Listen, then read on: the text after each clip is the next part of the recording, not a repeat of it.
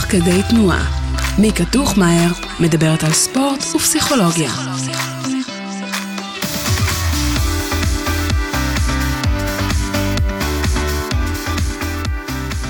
שלום לכל המאזינים והמאזינות, ברוכים הבאים לפודקאסט שלי תוך כדי תנועה בכל האוניברסיטה, הפודקאסט שמדבר על ספורט וגם פסיכולוגיה.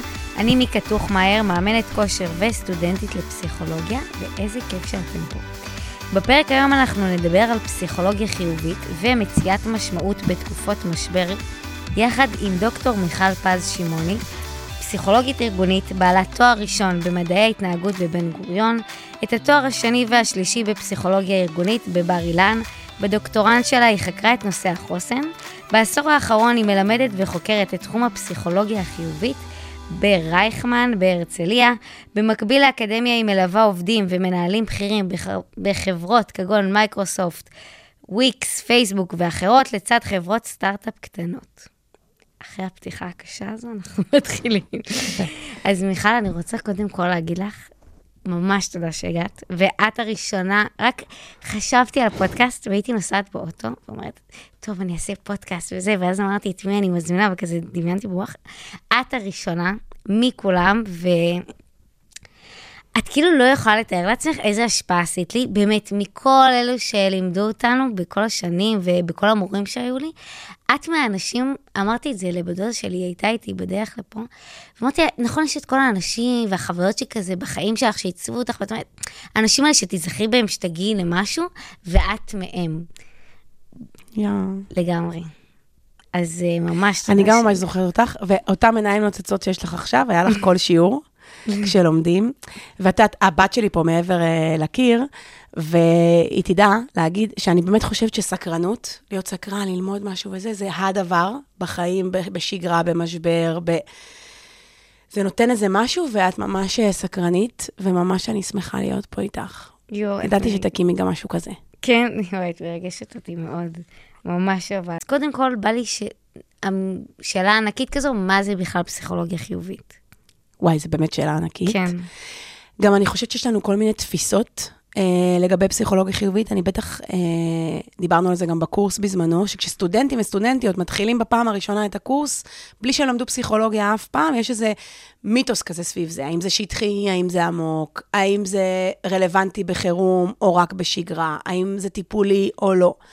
אה, גם היה ויכוחים באקדמיה איך לקרוא לזה, פסיכולוגיה חיובית זה לאו דווקא השם הכי מוצלח, אבל זה תחום מדעי אה, ממשי, אה, שנקרא מדע העושר. אפשר להגיד שהקים אותו פרופסור מרטין זליגמן מאוניברסיטת סטנפורד, מתוך התקווה שהפסיכולוגיה תתעסק גם באושר, בשמחה, בסיפוק, במשמעות, ולא רק, כמו שהפסיכולוגיה רוב השנותיה עסקה, בדיכאון, בייאוש, כן. בחרדה ובכעס. אה, פרופסור מרטין זליגמן, אגב, חקר דיכאון 30 שנה עד שהוא החליט אה, להקים את הפסיכולוגיה החיובית, באמת מתוך התפיסה שמה שעוזר לנו לא להיות בדיכאון זה לאו דווקא מה שמרים אותנו לאושר. ושווה לחקור את זה, מה מאפשר חיים שהם חיים שמחים. מעניין מה קרה לו פתאום באמצע החיים שגרם לו לעשות את הפליט הזה. הוא אומר נכדים.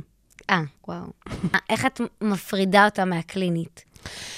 אז תראי, ההפרדות האלה נועדו לשם אה, מחקר ולימוד וקטלוג, אבל הדברים הם שזורים הרבה פעמים. יש הרבה פסיכולוגים קליניים שמשלבים תפיסות עולם מהפסיכולוגיה החיובית לתוך הטיפול, לתוך המחקר, לתוך התיאוריה. אה, אז אני חושבת שהתחומים הם מאוד שזורים. אולי אפשר להגיד שפסיכולוגיה חיובית יוצאת מתוך שאלה של אה, בזכות מה.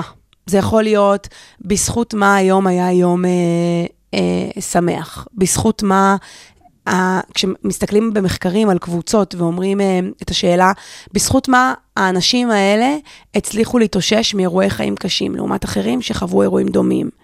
בזכות מה אה, יש אימהות אה, אחרי לידה שחוות חופשת לידה שמצליחה להיות מספקת וטובה, לעומת אחרות שנכנסות נגיד לרגשות יותר קשים, אז בזכות מה? יש משהו בפסיכולוגיה החיובית, ואפשר להתעסק בזה גם במחקר וגם בטיפול, שמנסה לשאול בזכות מה שגשוג מתאפשר. ואיך את הגעת דווקא לפסיכולוגיה חיובית? מה גרם לך? אני לא, אני לא אלך לקלינית, אני אלך לחיובית. וואי, התלבטתי הרבה. אני בכלל חזקה בלהתלבט. נדבר על זה עוד. אני מבינה. אבל אני... אה, אה, אני חושבת שבלי לדעת, אגב, לא למדתי פסיכולוגיה חיובית תואר ראשון ושני, היות וזה לא היה כל כך נהוג כשאני למדתי, שאני מרגישה צעירה וכמוך, אבל איכשהו זה נשמע משפט כזה מבוגר, נכון? אבל זה לא היה כל כך נהוג. אה, בכלל באוניברסיטת, גם בן גוריון וגם בבר אילן, היה איזה משהו שהעלה על נס את העומק, והעומק הוא הכאב. נכון. אני מאוד מאוד גאה בהקשר הזה באוניברסיטת רייכמן, שפסיכולוגיה חיובית היא, היא אה, קורס חובה בתואר ראשון, ככה הכרנו בעצם. וזה לא מובן מאליו בכלל. ואני חושבת שהלכתי לזה מתוך, אה, מ, אה, מאז שאני זוכרת את עצמי, ניסיתי לשאול את השאלה, בזכות מה אנשים שחווים אה, חוויות סופר קשות, אה, נולדתי למשפחה אחרי השכול, אה, וניסיתי לשאול בזכות מה אפשר להתאושש, אפשר להיות מסופקים. אה, כשהייתי צופה באחים שלי, באימא שלי, בסבתא שלי. אה, זו שאלה שאני שואלת את עצמי ממש מגיל צעיר, וכמעט תמיד אני משתאה מכוחות. אני הרבה פעמים מסתכלת, אה, כמו שאת התחלת את השיחה ואמרת, אני זוכרת אותך, בת... אז גם לי היה גיבורים וגיבורות, כן. ועד היום יש לי, ואני הרבה פעמים שמה את יהבי ואת מבטי על על... אני זוכרת בקורונה, הייתי שואלת את עצמי איך אימהות אה, שהן אימהות טובות בתקופת המשבר הזאת, מה הן עושות? מנהלים שצולחים דברים בצורה טובה, בזכות מה מנהלות, מה הן עושות? זו שאלה שתמיד ליוותה אותי. ומה את מרגישה שמתפספס? כאילו, יש הרבה אמונות שאמרת על הפסיכולוגיה החיובית, ואנשים ששומעים את זה אומרים, פסיכולוגיה חיובית, תחשוב טוב, יהיה טוב, ובטח רק מלמדים אותך להיות מאושר, אבל זה לאו דווקא ככה. נכון. יש את המשפט הזה בספר אנה קרנינה של טולסטוי, שהוא אומר, אה, כל המשפחות המאושרות דומות זו לזו, אך המשפחות האומללות, כל אחת אומללה על פי דרכה. ואני זוכרת, אה, כשהתחלתי ללמוד פסיכולוגיה חיובית, כמה הבנתי שזה לא נכון. יש איזו תחושה כזאת שהכאב הוא מיוחד, וצריך אה, אה, לפרוט אותו, וצריך להבין אותו, והאושר הוא סתמי, הוא יש אותו לכולם, הוא שטוח אפילו. והיום אני מבינה שאנשים מסופקים שווה להעמיק בזכות מה, וכל סיפוק הוא אחר. והיום שיש לי משפחה אה, משלי, שלושה ילדים, אחת פה, אז אה, אני מבינה כמה זה בכלל לא פשוט לייצר אה, שמחה יומיומית. אנחנו מדברות עכשיו בתוך אה, כן. המלחמה, אז אה, על אחת כמה וכמה בחיים לא חשבתי שזה יהיה כל כך... אה, אה, ימים כאלה קשים יעברו עלינו, אני מניחה אה, כולנו בתחושות האלה. בימים הראשונים שאלתי את עצמי, האם אפשר לדבר על פסיכולוגיה חיובית או על חוסן בכלל כן, עכשיו? כן, זו שאלה הבאה שרציתי לשאול. ישר הוצפתי בהמון המון פניות ובקשות, אה, חוזרי המסיבה ברעים, ומשפחות מפונות, וארגונים ולקוחות שאני עובדת איתם, עם סיפורים, כל מיני. אה, ושאלתי את עצמי, האם זה הזמן? אה, האם שווה לחכות? האם המדע, העושר הוא בכלל רלוונטי? האם מותר בכלל להרגיש ככה עכשיו? האם זה לא הזמן לתת לאבל ולחרדה ולכאב את כל המקום ולחכות? באמת. ואני חושבת שחזרתי למדע וחזרתי לתחושה ופגשתי גם את האנשים בשטח, וגיליתי שבמיוחד עכשיו, האמת, באמת. יש אה, פרופסור נתנאל האור, חוקר חוסן בינלאומי, והוא אומר מאוד מאוד, מסדרה של מחקרים שהוא עשה לפני ואחרי חומת מגן, עופרת יצוקה, רעידת אדמה בטורקיה ב-99, פעם בספרות המקצועית היינו חושבים שכדאי אה, אה, להמתין בטיפול בטראומה. והיום אנחנו יודעים שהטיפול בחודש הראשון יכול להיות מה שיכריע אם, אם, אם תתפתח פוסט-טראומה, כן או לא. כמובן שטיפול נכון, אנחנו יודעים שלא כדאי לחטט היום, יש כל מיני שיטות, אבל שלעזור, אה, עזרה ראשונה נפשית היא סופר חשובה בהתחלה, והרבה אנשים שואלים אותי, יהיה לי פוסט-טראומה? כולנו עכשיו בטראומה. כן. לא להיות בטראומה עכשיו זה כמעט לא להיות אנושי. או אנושית. אבל uh, רוב האנשים אין להם פוסט-טראומה דווקא. יש אנשים שגם יש להם growth תסמת traumatic disorder, יש להם צמיחה מטראומה. ואנחנו לא כל כך מכירים את זה, וזה לא כל כך מדובר. וזה נתיב חשוב לפסוע בו כרגע, מי שיכול. כן. איך אפשר לעשות את ההפרדה הזו של להגיע לגדילה מהטראומה? אז הלוואי והיה מין, את יודעת, כן. להלן השלבים כן. א', ב', ג', ד', אבל אני חושבת ש... ואני יודעת, לצערי, גם מתוך הסיפור המשפחתי שלי, שכאב משכול אף פעם לא עובר, ואובדן הוא, הוא באמת חוויה פשוט אה, איומה. לפעמים אני מרגישה שזה ממש אפילו תלוש לדבר על צמיחה. ואגב, אם הייתי יכולה, מסתכלת לך כזה עמוק אה, בעיניים עכשיו, mm-hmm. אבל אה, באמת, אם הייתי יכולה, או כל חוקרי החוסן היו יכולים עכשיו, אני בטוחה, להחזיר את השביעי לעשירי אחורה, היינו מחזירים. לא, לא הייתי מדברת על לפעמים כשאני שומעת אנשים מדברים על צמיחה מטראומה, זה, זה יכול להכעיס אותי, כי למה לצמוח, למה שצריך לקרות? או, או תקומה משואה, אז, אז, אז השואה, היינו רוצים, לא. אבל לצערי אי אפשר להחזיר את מה שכבר היה. אם היה אפשר, אז, אז היינו עושים את כל מאמצי החוסן לשם. ואז באמת להבין ש... איך אני, יש משפט כזה במחקר על חוסן? How can we not lose what we have lost, what we have to what we have lost. Not losing what we have to what we have lost. לא לאבד את מה שכבר נאבד, מה שכבר נאבד לנו, לא לאבד את מה שיש לנו עכשיו, בגלל מה שכבר נאבד. ואז זה אומר אה, להבין שאנחנו באיזה רכבת הרים רגשית, ושכל הרגשות יש להם משמעות, וזכות קיום. יש עכשיו הרבה מין הלקאה על הרגש. אני מפחדת, נכון. אז אני, אני כועסת שאני מפחדת. מה את מפחדת את בכלל? עכשיו, אה, במרכז הארץ, יש אנשים שמגיע להם לפחד. או אה, כאב, יש אנשים שיותר כואב להם. מתחילה היררכיה של קושי. אה, ויש, ויש אנשים שמרגישים עכשיו התרגשות על העם, ואת חלק זה מכעיס, וחלק זה מרומם, ויש מנעד רגשי ממש ממש רחב. כן. אנחנו נעים בין רגשות כל הזמן. ויש קבוצה של חוקרים משוודיה ב-2014, שהראו שככל שהמנעד הרגשי שלנו יותר רחב, ככל שאני מזמינה יותר רגשות לחיים שלי, ונותנת לעצמי את האפשרות לכאוב ולכעוס ו- ולזעום ולהיות בחרדה, אה, וגם לשמוח ולהתרגש ו- אה, ולקוות ולאהוב, ככל שהמנעד יותר רחב, ככה החוסן יותר גבוה. הם ממש אה, חקרו 30 אלף אנשים וניסו לראות כמה הרגשות שלהם הם diverse, במנעד רחב, ועקבו אחריהם שבע שנים, לצערי בשוודיה אין מלחמות, אז עקבו אחריהם כן. במחלות ופרדות וגירושים וכל מיני, וראו שמנעד רגשי רחב מייצר אה, חוסן יותר גבוה, ראיתי את זה גם בדוקטורט שלי. שזה משהו שמפתיע, כי יש חלק שיחש... יכול להיות שחשבו שככל שאתה יותר אה, מאושר ואתה חווה יותר תחושות טובות, אז אתה יותר חזק. אז כן, נכון, ולא. אה, זהו הגיבור, הוא זה שהתגבר על משהו. כן. ולהפך, אם אנחנו לא מדחיקים את החלקים הכואבים ו- ו- ונותנים להם איזשהו מקום, אני גם חושבת שיש לנו חובה אה, מוסרית לכאוב עכשיו, כן? ולהתחבר לסיפורים ולהכיר. לא, לא צריך את הכל עכשיו, ויש לנו אה, שנים לעשות את זה, וכל אחד והמינונים שכרגע הם אפשריים לו ולה, אבל, אבל אה, להפך, ככל שאנחנו נותנים לרגשות שלנו יותר מקום, ככה אנחנו, הם גם חולפים, אנחנו מקבלים אותם, קראנו לזה בקורס הרשות להיות אנושי. נכון. אנושית, זוכרת? כן. The permission to be human. זה נכון אה, בשגרה. ראית סרט הכל בראש של דיסני? אני על הפנים בסרטים. אז אה, אולי מישהו צפה סרט טוב. Okay. אוקיי. לכאורה סרט ילדים, אבל בעיניי אה, סרט... יכול להיות שראיתי וזה לא מתחבר לי, אבל... אה, יש שם את עצב, ובהתחלה היא ממש מפריעה לנו, לילדה, לריילי, יש שם רגשות בראש של הגיבורה. ואז רואים שעצב תורמת באופן פרדוקסלי לאושר של ריילי. כן, כי בלי... איך כן. אפשר שיהיה שמחה בעצם? כן, והרבה פעמים בתוך לב הטראומה זה גם לא הזמן לרגש, לפעמים אנחנו מחכים עם זה ומסדרים יותר את המחשבות ועושים משהו שהוא יותר קוגנטיבי והתארגנותי בעזרה ראשונה נפשית, אבל uh, כשרגשות מגיעים, צריך לקבל אותם, ואז גם הם חולפים. ואיך את מרגישה שאת מכניסה את הפסיכולוגיה החיובית דווקא בימים כאלו? שאנחנו בתקופה קשה ו... כן, נכון.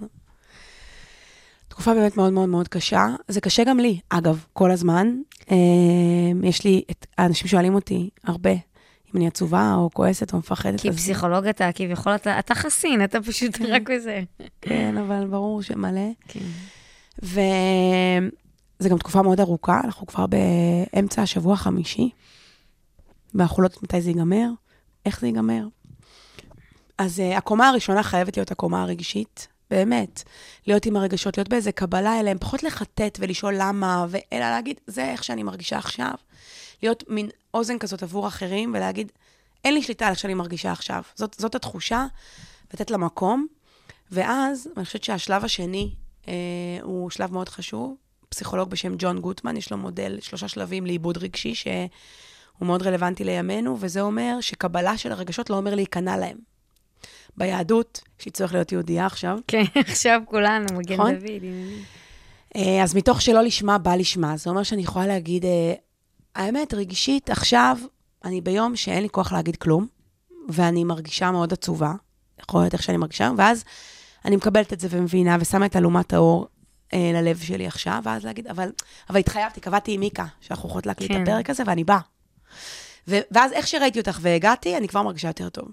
אז זה, קבלה של הרגשות לא אומר להיכנע להם, אומר לבחור התנהגות, בכל רגע נתון לשאול את עצמי, האם מה שאני עושה עכשיו עוזר לי, או אה, ההפך, האמת, עושה לי נזק. עוזר לאחרים, או עושה להם נזק. האם השיחה הזאת, האם לצפות בחדשות כרגע עוזר לי, או עושה לי נזק? האם השיחה הזאת שאנחנו כרגע מנהלים ב- עם החברים האלה והאלה, היא שיחה שמזינה אותי, או לא? והאם מה שאני עושה עוזר לאחרים? וזה כמו שאלת מצפן כזאת, שהיא שאלה שאומרת, האמת היא, יש לנו איזושהי אחריות לבחור בהתנהגות שמקדמת אותנו. גם כשהרגש הוא קשה, וזה שני צירים בלתי תלויים. ולפעמים כשאני, לא תמיד אני מרגישה שאני אימא טובה בימים אלה, לפעמים יותר, לפעמים פחות. אה, הייתי יותר גאה בעצמי, נגיד, במשבר הקורונה מעכשיו, עכשיו הרבה יותר אה, כואב, לפחות לי, ויותר קשה לי. וכשאני מצליחה, גם נגיד הבן שלי אתמול לא רצה ללכת מחבר, הוא אף פעם לא רוצה ללכת מחבר, להישאר עוד ועוד, והשמש שוקעת ונהיה מאוחר, ו... ואמר, ואז הוא התחיל לזרוק את התיק על הרצפה, ולהגיד שהוא לא בא, הוא בן חמש. ו- ואמר, והצלחתי להגיד לו שאני, שמותר לו להתבאס, ומותר לו לכעוס כשנגמר, ומותר לו להיות עצוב שהוא וחבר שהוא אוהב נפרדים עכשיו, אבל לזרוק את התיק זו לא אפשרות, ולהישאר פה על הרצפה זאת לא אפשרות. ולא לעשות את מה שאני עושה הרבה פעמים, פשוט בוא עכשיו, אמרתי שאתה בא ובוא. ולעשות איזו הפרדה בין מותר לך ככה להרגיש, אבל הנה מה שאני מאפשרת להתנהג. כן, ההתנהגות הרצויה. כן, ואני חושבת שזה מצפן שאני חוזרת אליו הרבה. גם ויקטור פרנקל, מי שיש לו עכשיו את זה ה... זה עכשיו מאוד מתחבר לכל התקופה. אבל יש לו עוד ספר, אה, לא אדם מחפש משמעות, אלא בחירה בחיים, והוא מדבר שם על, על זה שחירות אמיתית של אדם היא לא לעשות מה שבא לי, כי אז אני שפוט של היצרים שלי. חירות אמיתית היא אחריות, זה כאילו פרדוקסלי כן. בעצם. אבל חירות היא האחריות לעצב את חיי בהתאם לערכים שלי. ואז אני אומר, אוקיי, וואו, הרגשתי היום ממש ממש גרוע, והלכתי לקטיף אה, בדרום או במרכז. זאת חירות. הצלחתי לבחור התנהגות והייתי חופשי. לא נכנעת להרגלים שלך. כן. ואפשר ללכת לזה גם, עם, גם, גם מבואסת, וזה, אני חושבת שזאת אימון כזה שאני כל הזמן מקפידה עליו, איך הרגש, החירות היא רגשית, והחירות היא אחריות התנהגותית. וזה יכול להיות אפילו בשיחות קטנות. אה, אני זוכרת עוד איזה שיחה. אה, הבת שלי פה מקשיבה, אז נראה אם היא תיזכר בזה. תלכי מרוכזת. כן, היא שקועה. היא שקועה. אה, ואני זוכרת סצנה כזאת לפני איזה שבועיים, היא בת שמונה, הוא בן חמש, והוא השתמש לה בחותמות. אוי ואבוי. היא לא מסכימה. ואז הוא בא להראות לי, והיא נכנסת בדיוק, אז, הוא, אז היא שואלת אותו מה זה, אז הוא אומר לה, זה פרטי. אני רוצה להגיד לאמא משהו בפרטיות, ואז היא אומרת לו, אבל מה, תספר לי. לא, פרטי. מתחילים שיח, ואז היא, אומר, ואז היא אומר לה, טוב, אני אראה לך, אבל את מבטיחה לא לכעוס? ואז היא יוצרת, אומרת לו, תשמע, אביב, אני לא יכולה לבחור אם אני אעלב מזה או לא, אבל אני מבטיחה לא לצעוק עליך. אה, הנה, היא ממש יישמה את מה ש... ממש יישמה את זה. כן. כי אם היא תעלב או תתאכזב, שהוא נגע לו בחותמות, היא יכולה להבטיח דבר כזה, אבל היא יכולה להבטיח, נגיד, אם היא צועקת או לא, אם היא זה. וזה הסיפור, אני חושבת, ב... בעומק של חוסן, זה לקבל את עצמנו כמו שאנחנו, כדי לאפשר לעצמנו להשתנות. ואז, בעצם, לבחור בהתנהגויות שעוזרות לנו ועוזרות לאחרים, ולהיות אותנטיים למה אנחנו מסוגלים כרגע לעשות.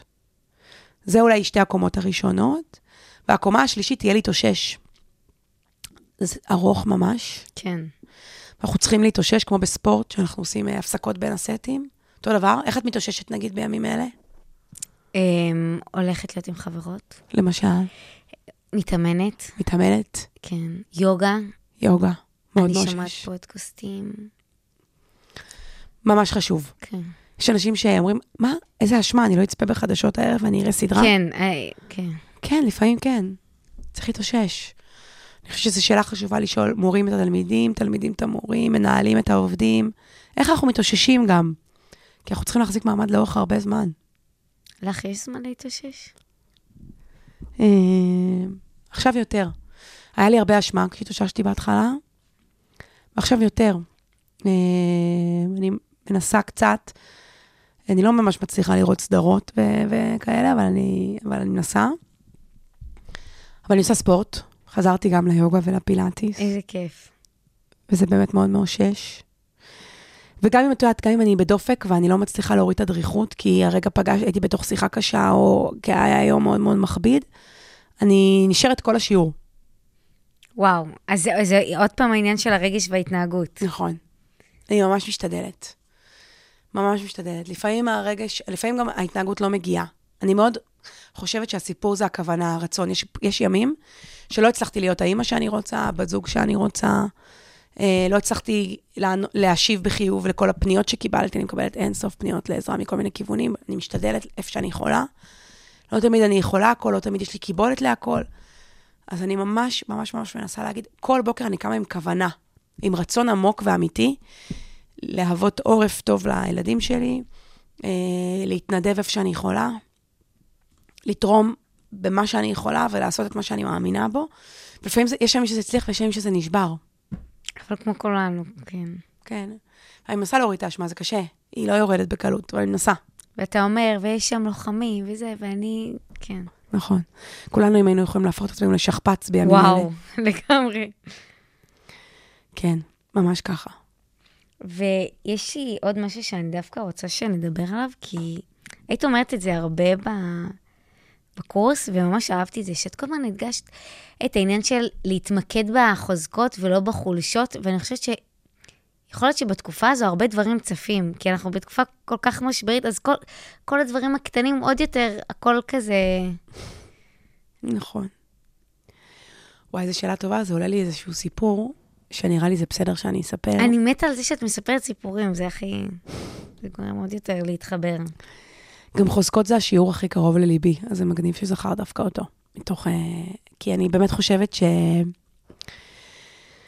יש לנו איזו חובה אה, כמעט מוסרית לממש את היכולות שלנו, ופסיכולוגיה חיובית הרבה מדברת על מימוש. אה, וזה גם לפעמים נראה שפסיכולוגיה חיובית זה אושר, זה מה בא לי, זה כיף, זה fun. לא, זה, זה הרבה יותר סיפוק מ fun.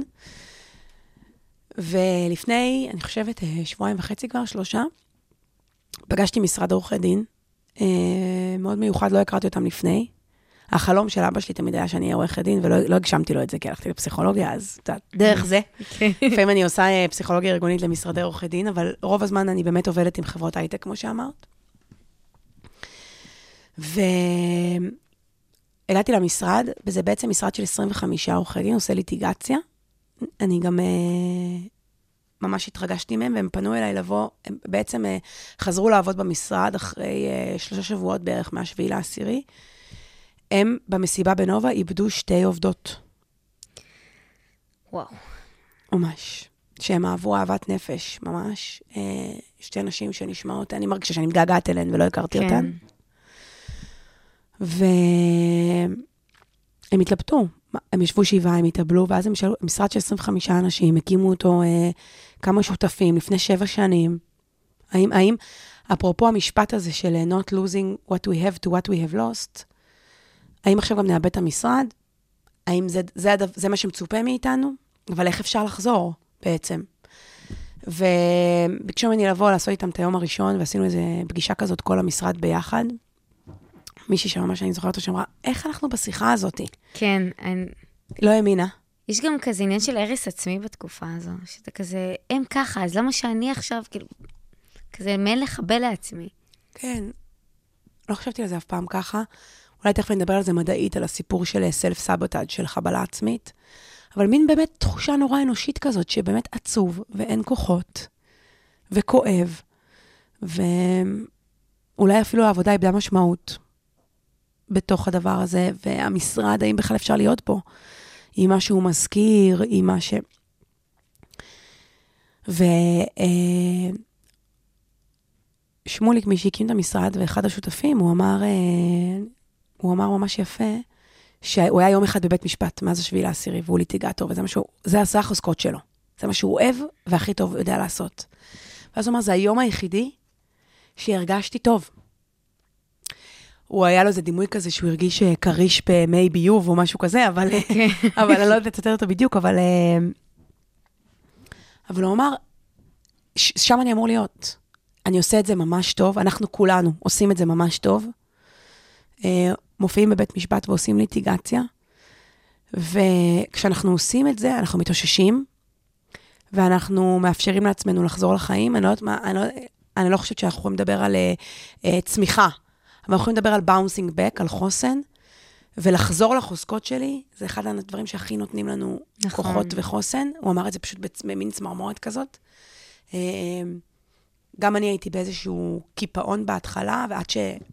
כמו החזירו אותי לפעולה, קראו לי בכל מיני מקומות, והתלבטתי אם בכלל יש לזה ערך, אמרתי לך, לחוסן, אם אני לא צריכה לבשל ולקטוף עגבניות וללכת למילואים, ו... ואז גיליתי שכן, זה גם, זה גם החוזקות והתשוקות שלי, פסיכולוגיה ו... וחוסן, ו... ולעשות את זה גם מעלה אותי על מסלול הבראה אישי. ואני באמת, באמת, באמת חושבת שאנחנו רואים את זה בהמון מקומות. יש את הספר The Five Biggest Regrets, חמשת החלטות הגדולות, בסט סלר, שמראיינים אה, שם אה, כמעט חצי מיליון אנשים, טרם מותם, שואלים אותם, מה, אם היית יכול לחיות את החיים all over again, על מה את מתחרטת? מתחרט? ואנשים מתחרטים שהם לא מימשו את החוזקות שלהם, שהם באמת ובתמים, לא היה להם לפעמים את האומץ ללכת עם התשוקות. חוזקה זה איזה מין שילוב כזה בין הדברים שאני אוהב לעשות והדברים שאני טוב בהם. אני נגיד מאוד אוהבת לשיר, אבל שומעים פה שליידי גגה אין סיכוי שאני אהיה, נכון? אז זאת לא חוזקה. אה, והיכולת שהם אמרו לי שם, אגב, לשמחתו של אבא שלי, שאני הייתי יכולה להיות ליטיגטורית טובה, אה, וואו. אבל לא אהבתי את זה. התחלתי ללמוד משפטים, פרשתי, לא אהבתי את זה, ו...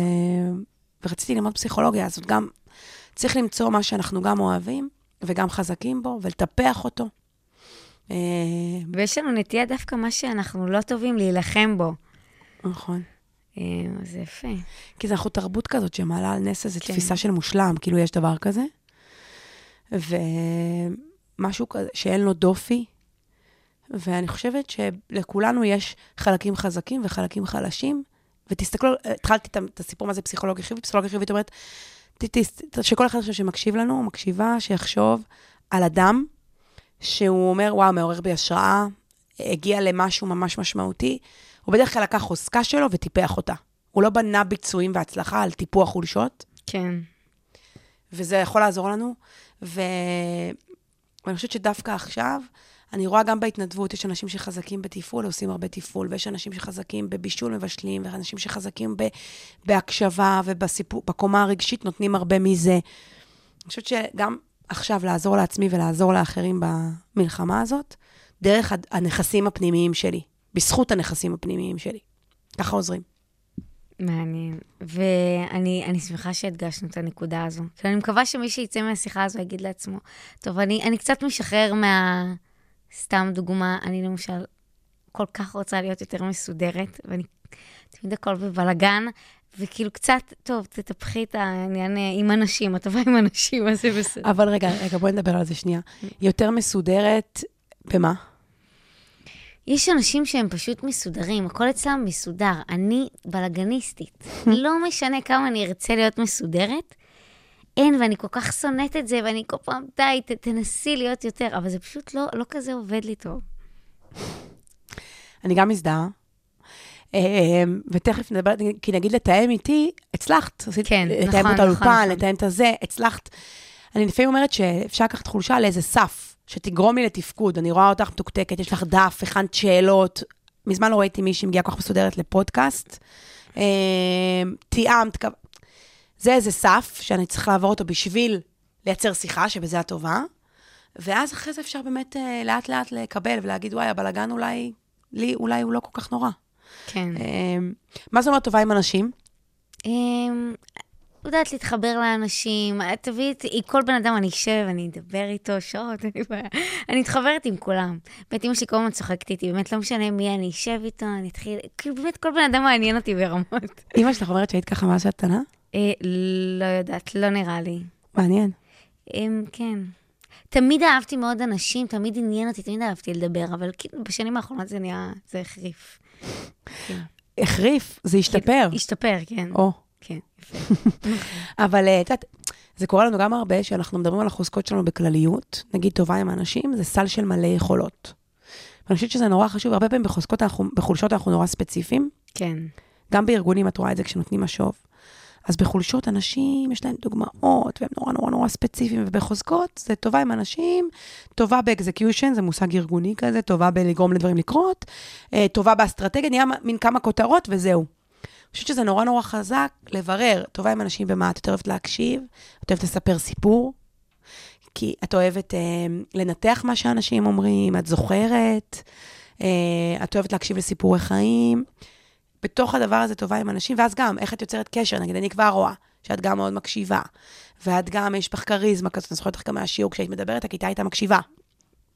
איך את זוכרת הכל? זה לא הגיוני. אבל אה, כי היית משתפת גם לא מעט. אה, בכיתה, היינו, היינו כיתה של כמעט 200, 200 וקצת סטודנטים, ואני זוכרת שהיית משתפת, ו, והכיתה הייתה מקשיבה, והיית מספרת משהו מאוד אותנטי על עצמך, יש בך משהו כזה שלא רק עסוק בלעשות רושם. אז זה כל מיני סל של יכולות ששווה עם השנים לדייק אותם, כדי לחשוב מה מתוך זה את רוצה לשכלל. כן. וואי, תקשיב, לא, זה באמת מרשים שאת ככה זוכרת. את יודעת שיש לי זיכרון, אה, זה קטע מתעתע, כי הרבה אומרים שזיכרון זאת חוזקה, אני זוכרת אנשים וסיפורים, ואני נגיד עד היום לא זוכרת את לוח הכפל. אה, אם תשאלו אותי כמה זה 7 כפול 8, ייקח לי רגע, אוקיי? או יש הרבה דברים שאני לא, לא זוכרת טוב, אה, ויש משהו שתגידי לי, כנראה אני אזכור שנים קדימה. כשזה אותנטי, כשזה מחובר, אני פוגשת אנשים שנים קדימה וזוכרת מה הם אמרו. באמת הרבה אנשים, זה גם מעניין עם חוזקה, כי אני נגיד לא התרשמתי מזה, עד שהייתי מקבלת על זה המון המון תהודה מהסביבה. וואו, איך זכרת מה אמרתי? זה, כן. ואנשים היו... אה, הייתי, ואז, ואז גיליתי גם שזה חוזקה, כי לפעמים חוזקות שלנו מובנות לנו מאליו. או אנחנו רואים רק את הפעמים שהזיכרון לא עבד ולא שירת אותי. נכון. במתמטיקה הוא לא שירת אותי, בפסיכומטרי לא הלך מספיק כמו שרציתי אז. אז יש לנו איזה משהו כזה, ודווקא זה קטע, כי במתאם, בפסיכולוגיה, הצלחתי מאוד. אה, וואו. שזה פתאום, שזה, זה, המר, זה לפגוש שוב את המרכז הארצי לבחינות והערכה, כן. שזה מקום אה, שאתה לא רוצה לבקר בו בעיקרון, או אני. אבל פתאום גיליתי שכשזה ספציפי וזה מבחן בפסיכולוגיה, אז אני עושה אותו ממש טוב. זה גם הסיפור של חוזקות, כן. מאשר משהו גנרי כזה. דיברנו על uh, מציאת משמעות. הדרכים פרקטיות, כאילו לא משהו כזה, למצוא משמעות. מה היית אומרת עכשיו למישהו שסתם עכשיו מאזין, ואפילו עדיין יודע, נסגר על התואר שלו? וואי, שאלה טובה. גם אני התלבטתי על התואר שלי. כמו שאת רואה, למדתי משפטים שבועיים, עברתי לפסיכולוגיה, והיה לי איזה רגע ששקלתי ללמוד הנדסת תעשייה וניהול, כי רציתי להיות מהנדסת. כן. טוב שזה לא קרה. למה רצית להיות מהנדסת? נראה לי שרציתי מקצוע פרקטי, כן, פרקטי. ורציתי הם, משהו שמרגיש אה, של חכמים. היום אני מרגישה הכי חכמה בפסיכולוגיה, אבל אה, לקח לי זמן ש, שאמרתי לעצמי, פסיכולוגיה זאת חוכמה. לעומת נגיד הבן זוג שלמד הנדסת חשמל, ואני זוכרת ששנינו אה, הצטיינו בלימודים, הרגשתי שהוא בעצם מצטיין במקצוע של החכמים, ואני חמודה. כן. אה, היום אני רואה את זה אחרת, השנים עשו, עשו בזה שירות. אבל אולי אני אגיד על זה כמה דברים בסביב למצוא מקצוע שנותן לנו משמעות. אחד, אפרופו אה, הצבא, שכולנו אה, משרתים בו לפני הלימודים, אפשר לדבר הרבה על אה, למה אנחנו חייבים, וגם לי הבטיחו כשנולדתי שכבר יהיה שלום ואני לא אשרת בצבא. זה, זה, זה בעצם עוזר לנו לפני הלימודים לשים לב למה אנחנו אוהבים ומה לא. לפעמים אתה, אתה מקבל שם איזה, איזה סנס, יש אנשים שמקבלים המון משמעות בצבא, והייתי שוקלת ללמוד ולנתב את חיינו סביב מה שקרה לנו שם. ויש אנשים שמבינים גם מה לא, בזכות הצבא. אז זה, זה, אני בעיקר אומרת שכמעט כל דבר שאנחנו לומדים בתיכון, שומעים עכשיו פודקאסטים, לשאול את עצמנו באופן כנה. ההקשבה, יש פודקאסטים של להקשיב להם, שעה עוברת כמו חמש דקות, נכון. ויש פודקאסטים של להקשיב להם, חמש דקות עוברות כמו שעה. ו... תשאלו את עצמנו, מה- בעצם עניין אותי כל כך? יש דברים שהקשבתי לזה בכזאת, בכזאת תחושה של פלואו שהזמן עוצר מלכת, או מה לא עניין, ואז אנחנו יודעים רגע קצת להבין מה התשוקות שלנו, ולהיות גאה או גאה בזה. וואי, התשוקה שלי היא היסטוריה, ולא להגיד, או התשוקה שלי היא, יש פודקאסטים שמסבירים פיזיקה להמונים, או פסיכולוגיה, או כלכלה. אה, רגע, מה התשוקה? ואז לברר שם, רגע, התשוקה הזאת היא גם חוזקה? כשאני לומדת את זה, זה מצליח. ולא בהתחלה, אגב, אנחנו נכשלים עליה גם בחוזקות שלנו, כן? אבל עם איזושהי התמדה. אז קצת לברר מה מעניין אותי, מה לא, האם יש לי שם איזושהי יכולת ללמוד את זה בצורה... כי אני הרגשתי מגיל מאוד מאוד צעיר שיש דברים שלוקח לי המון זמן ללמוד, ויש דברים שאני לומדת יותר בקלות. אז מה הם? ואיך הם? אה, וקצת לסמוך על עצמנו ש... ולאהוב את עצמנו מספיק כדי להגיד, מגיע לי חיים שהם חיים אה, שאני באמת באמת אוהבת, ולא רק לחיות לפי כל מיני רש- רשתות ביטחון כאלה. זה בטוח ייתן לי עבודה, נכון. וזה בטוח יהיה. אנשים הרבה פעמים שואלים אותי בקורות חיים, אם אני אלמד את זה ואת זה, אז אני יותר אעשה את זה? או... ואני מגלה שבעצם אה, סקרנות ודרייב מביאים אותנו להמון מקומות, ואין דרך אחת. אנחנו מנסים להפחית חרדה עם הרבה שליטה עכשיו, אני רואה על האזעקות. כן. ש... האזעקה, הם בדרך כלל מכוונים אותה לצהריים, כי הם רוצים להרוס את השנצים של התינוקות. איזה דרך להתמודד עם חרדה, לייצר לעצמנו כל מיני ניבויים שאין לנו בכלל אה, שליטה עליהם, והרבה בעצם לא תלוי בנו. אז אולי אה, משמעות היא, אחד, חיים לפי חוזקות. שתיים, אני אגיד על משמעות, בואו נלך עוד פעם ליהדות, לשפה העברית, שהמילה נתן בעברית היא מילה פוליגרמית. אפשר לקרוא אותה מימין ומשמאל באותה צורה, אין הרבה מילים כאלה. כי כשאנחנו נותנים לאחרים, אנחנו מקבלים בחזרה. יפה.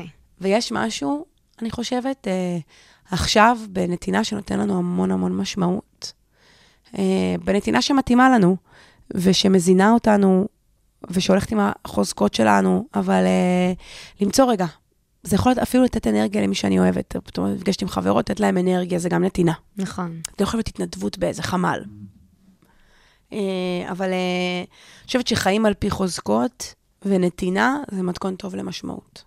ופסיכולוגיה חיובית היא מן הסתם כאילו מתכון לאושר, כמו שאמרת. ומה מה המחקרים מראים שאנשים ש... כי אני חושבת שאין אני לא יודעת אם יש מתכון לאושר, אבל היא עושה שזה- מאמץ להבין את האושר. מאמץ להבין את האושר. אה, כי אני בטוחה שרוב האנשים, אם לא כולם, היו בשאלה עם מה כדאי, ללכת לפי הלב, או ללכת לפי מה שהכי עובד, כאילו, כמו שאמרתי, מה הפרקטי. אז מה, מה המחקר מראה? שדווקא אנשים שהלכו על המקצועות שהלב שלהם אמר, או כן, המצב הכלכלי? אנחנו צריכים תמיד להחזיק ניגודים בחיים, כן? אני גם לא יכולה ללכת רק אחרי משאלות ליבי, בלי היכולת להתפרנס ולהיות מחוברת לאיזושהי אדמה אה, וקרקע. אז בחיים אנחנו תמיד רוצים להחזיק איזה ניגוד, תמיד. גם חוסן זה להחזיק ניגודים. היכולת להחזיק את הניגודים ולהגיד איך אני עושה גם וגם. איך אני גם, את יודעת, בסוף למדתי באקדמיה וסללתי את דרכי הפרקטית עם תשוקות ליבי. יכולתי להגיד, אני אוהבת לספר סיפורים, ואני יושבת עם גיטרה בים לספר סיפורים. כן. סיפרתי אותם באקדמיה, נכון? אה, למרות שאני אהבתי לספר סיפורים גם בים. אה, אבל אה, למצוא רגע, אני, אה, כשהייתי קטנה, רציתי להיות כל החיים מנחה בערוץ הילדים. לא יודעת אם את ראית ששטוס וכל מיני תוכניות כאלה. כן, את ראית? כן. את זה ראיתי. אז אני, אני אה, שנים רציתי להיות, אה, ו, ו, ו, ואז אני, אני זוכרת את עצמי, אומרת לעצמי, רגע, אולי יש עוד דרכים שבהם אני יכולה להנחות ולחשוב, ולא ניסיתי האמת להיות מלכה בערוץ הילדים. כשגדלתי הרגשתי שאני רוצה כבר דווקא דברים אחרים. מתאים לך, את יודעת? כן. קצת פלדמן יש בך. אני רואה את זה קורה.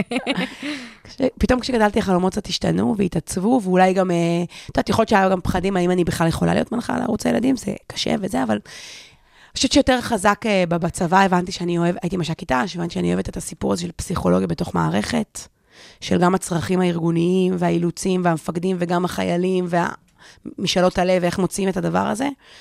אני עושה את זה הרבה עם חברות היום, ו... ואני מאמינה שכשאנחנו לא זונחים אף שאלה, לא את השאלה של משאלת הלב ולא את שאלת הפרקטיות, אנחנו מוצאים את האיזון שנכון לנו. רציתי לדעת מה... כלי מאוד פרקטי שאת אומרת, אני חושבת שתמיד אמרת לנו, תגידו דברים אה, שאתם מודים עליהם וכאלה. אני לא יודעת אם עכשיו יש לזה מקום בתקופה הזו. חמודה. אה, אני לא חושבת שיש שאלה, אני לא חושבת, יש משהו במבט שלך עכשיו שהיה כזה ממש ריגש אותי, כי כחצי מתנצל. כן. אפשר לדבר על זה עכשיו, אי אפשר לדבר על זה עכשיו, ואני חושבת שזה תלוי, כל אחד ומה שהוא יכול. אני עושה נגיד עם הילדים שלי תות ולימון לפני השינה, משהו טוב שקרה לי היום ומשהו שביאס אותי. כי אני חושבת שאת מה שמבאס אנחנו זוכרים, ואת מה שטוב אנחנו לא מספיק זוכרים, ולהעלות אותו למודעות זה סופר חשוב.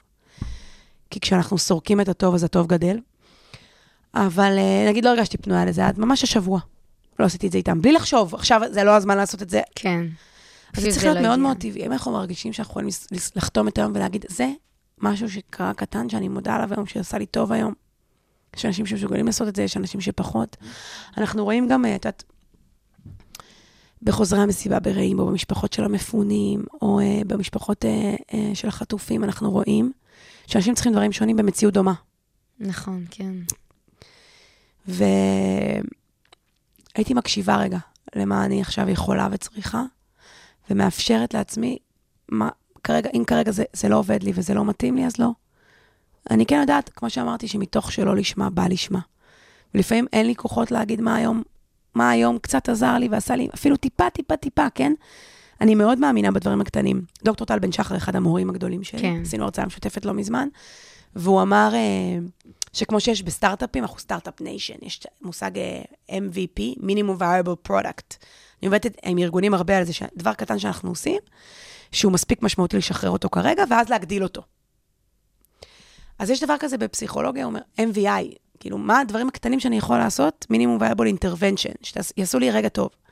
אני יכול להכיר תודה רגע על הנשימה שלי, על זה שהלכת ליוגה, על זה שצריך לעשות את הפודקאסט הזה היום איתי, על זה, זה יכול להיות, גם גם הרבה מהיום היה אה, ממש קשה. כן.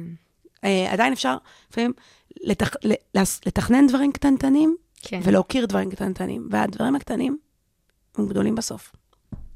איך את יכולה כי אנחנו מדברים גם על פסיכולוגיה וגם על כושר, ואני זוכרת שאת הרבה היית מדברת על, ה, על האימונים שלך בשיעורים, ורציתי לעשות את החיבור בין פסיכולוגיה חיובית לכושר. איך את רואה את זה מגיע יחד? את יודעת שכשהייתי בתיכון, אני ממש זוכרת, אני ואימא שלי הלכנו לספרייה, כשהייתי בתיכון הולכים לספרייה, היום, היום עושים הכל בגוגל. ועשיתי עבודה בכיתה י' על פסיכולוגיה וספורט, וההורמונים שמשתחררים כן. בספורט, שעושים לנו הרגשה יותר טובה, זה כנראה העסיק אותי מאז ומעולם. אבל אני באמת מאמינה שהגוף והנפש קשורים, ואי אפשר לדבר רק על הגוף או רק על הנפש. והיום הייתי, היום נתקעתי בלי מפתח uh, הביתה, ועשיתי הליכה מסביב לשכונה כדי לשכפל אותו, וזה כבר עשה לי איזו תחושה. Uh, אז יש מחקרים סופר חשובים שמראים שכשאנחנו לא עושים ספורט, אז אנחנו חשופים לדיכאון.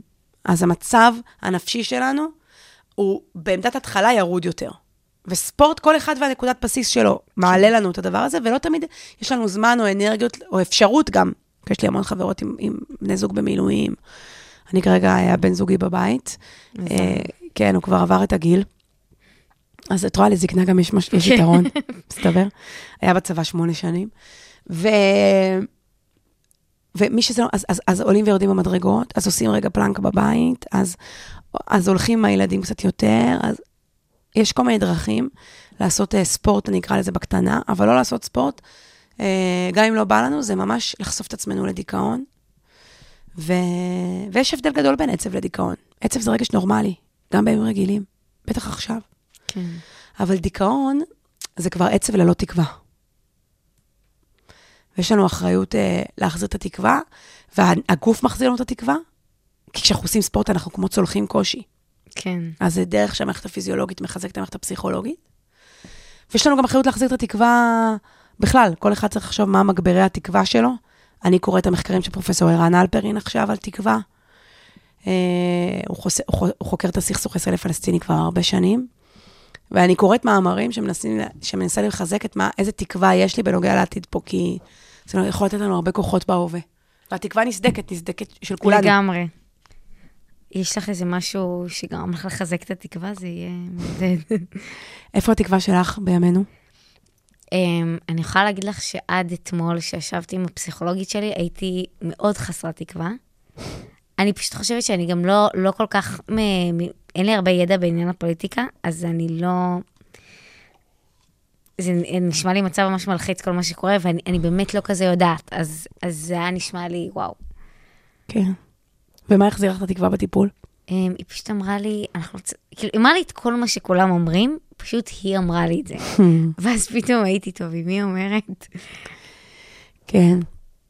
אני, אה, אני לא יודעת אם אני מומחית בהיסטוריה ופוליטיקה, אני קוראת על זה הרבה מאוד, גם מחקרים וגם ידיעות, ואני לומדת את זה הרבה. גם פה בבית ספר לפוליטיקה וממשל אפשר ללמוד אה, לא מעט. ואני בטח לא נביאה, אבל אה, שני דברים שעוזרים לי להחזיר תקווה.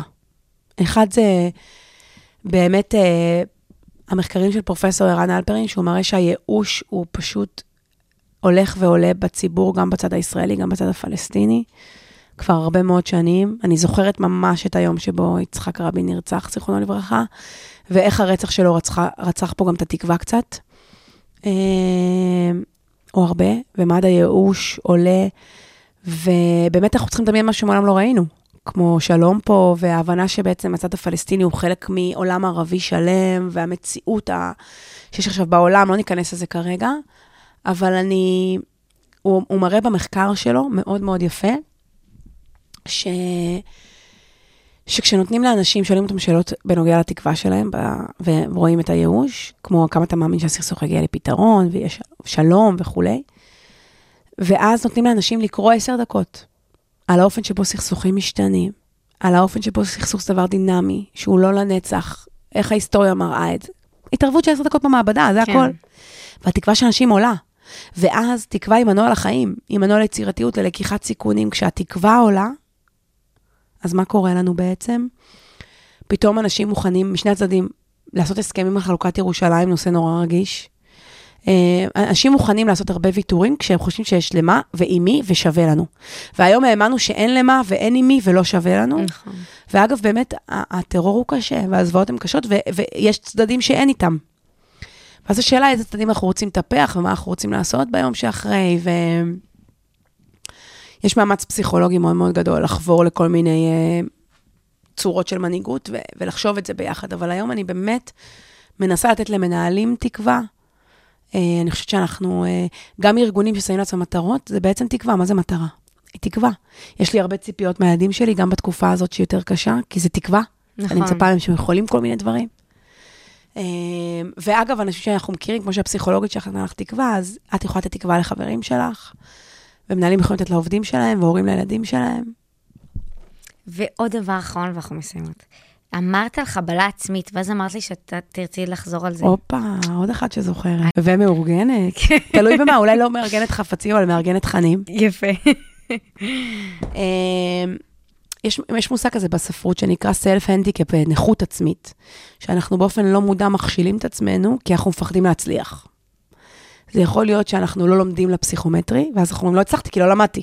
כי הרבה יותר ממוטט לפגוע, להגיד לא הצלחתי, למדתי ולא הצלחתי, זה יותר נכון. ממוטט את הלב. כן. אה, ויש אנשים שלא רוצים להאמין בשלום כי הם התאכזבו. ויש אנשים שלא רוצים להאמין שהם יכולים עכשיו, שיהיה להם כוחות, כי אז הם יתאכזבו, אז הם כבר מעדיפים מראש. זה לא באמת בחירה מודעת. כן.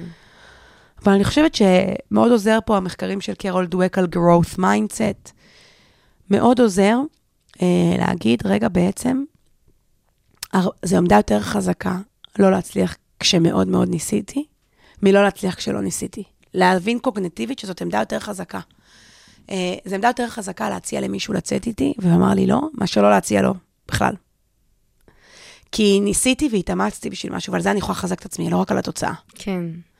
ואנחנו צריכים לשנות את הפרדיגמה, כי אנחנו מאוד שופטים את עצמנו על סמך מה יצא. ולהגיד, התכוונתי נורא ולא הצליח, זה, זה, זה לכאורה קשה יותר מלא התכוונתי ולא יצא. אבל זה בעצם עמדה יותר חזקה שרציתי. הרצון והכוונה שלי מקבלים את מלוא המקום בחיים שלי, ואז הצליח או לא הצליח. כן, בדיוק חברה שלי שאלה אותי, מה, מיקה, איך את, אה, איך את לא לפני הפודקאסט עכשיו מתחרפנת? כאילו, איך את לא יוצאת משליטה? כאילו, למה את מדברת איתי על דברים שזה, כאילו, איך את לא לחוצה? כאילו, מי אני הייתי את, זה, זה. אמרתי, את יודעת, זה בדיוק מה שגרם לי לעשות את הפודקאסט. כי היה לי מחשבות של, אם אני אוציא את הפודקאסט ויגידו, וואי, זאתי, באיזה סרט היא חיה שהיא הוציאה, ואני לא אוציא פודקאסט מהפחד מה יחשבו עליי על זה, כאילו איזה מעפן אני, ואם אם, אם פתאום אני אעשה פדיחה, ואז תהיה הפדיחה, ואז אני אתמודד עם הפדיחה, איזה, איזה, איך אני עורר לעצמי תקווה, כאילו איך אני עוד יותר אהיה מבסוטית, שראיתי את, ה, את הקושי, הייתי מולו, ו, וצלחתי אותו. ו- וזה עוד יותר כאילו כיף לנו לדעת שעשינו משהו, ו- וגם אם לא הצלחנו, עשינו את הדבר הזה. ממש ככה. וזו מחשבה מלאת עוצמה, באמת. להתווכח עם המחשבות שלנו ולא ללכת עם הדבר הזה של ניהול רושם, של אה, אה, למדוד את עצמי על איזה משהו בלי שעשיתי אותו. זה כל כך עוצמתי, באמת, אפשר לדבר על זה פרק שלם. אבל אה, אני באמת חושבת שאנחנו לרוב אה, לא מתאכזבים עצמנו על מה יצא, מתאכזבים על האם עשינו בשביל שמשהו יצא. ו... ולכן אני באמת חושבת שגם עכשיו אנחנו, אנחנו לא יודעים מתי המלחמה תסתיים, ואיך איך יהיה פה, ויש כל כך הרבה כאב, כל כך הרבה חוסר שליטה, ומשהו בכוונה שלנו. אה, איזה יום אנחנו רוצים עבור עצמנו, מה אנחנו יכולים לעשות עבור אחרים, הכוונה היא הדבר. מהמם. אני אני יכולה לשבת פה עוד שעות. גם אני אני. פשוט יודעת שאת... אה, נכון. מחכים לך הרבה בבית, אבל באמת. אה, מיכל, אבל ממש שמחתי לדבר איתך. גם אני, את... אני אגיד לך מאה פעמים תודה, באמת. אני ממש שמחה שהגעת, ואני התכוונתי לכל מילה. Hmm. אה, ואת הראשונה, ב- ביום שכבר אמרו לי, נתנו לי את האישור, את הראשונה ששלחתי, ואני כל כך שמחה שהגעת. וגם אני מודה לך על ההתמדה, אנשים לא מכירים את המאחורי הקלעים שניסית לקבוע איתי הרבה פעמים, עד שהצלחת, והיה בך משהו, שגם על זה אני רוצה להגיד תודה. לא כעסת כשלא הייתי זמינה, או כשלא יכולתי, היה בך משהו כזה שאומר, אני מנסה. כן. ו- וזה מה ש- הכי טוב שאנחנו יכולים לעשות. אנחנו שולחים את האפשרות, אנחנו מנסים, והנה, זה נגיד הצליח. אבל כן. אנחנו תמיד מנסים, תמיד שואלים, תמיד בודקים, אה, שזה מגניב שעשית את זה, ואני מעריכה את זה נורא. תודה רבה. אז uh, תודה לכם מאזינים ומאזינות, פרקים נוספים של תוך כדי תנועה תוכלו לשמוע בכל האוניברסיטה, בספוטיפיי ובכל אפליקציות הפודקאסטים המוכרות. לעוד מידע ייכנסו ללינק למטה. יאללה ביי.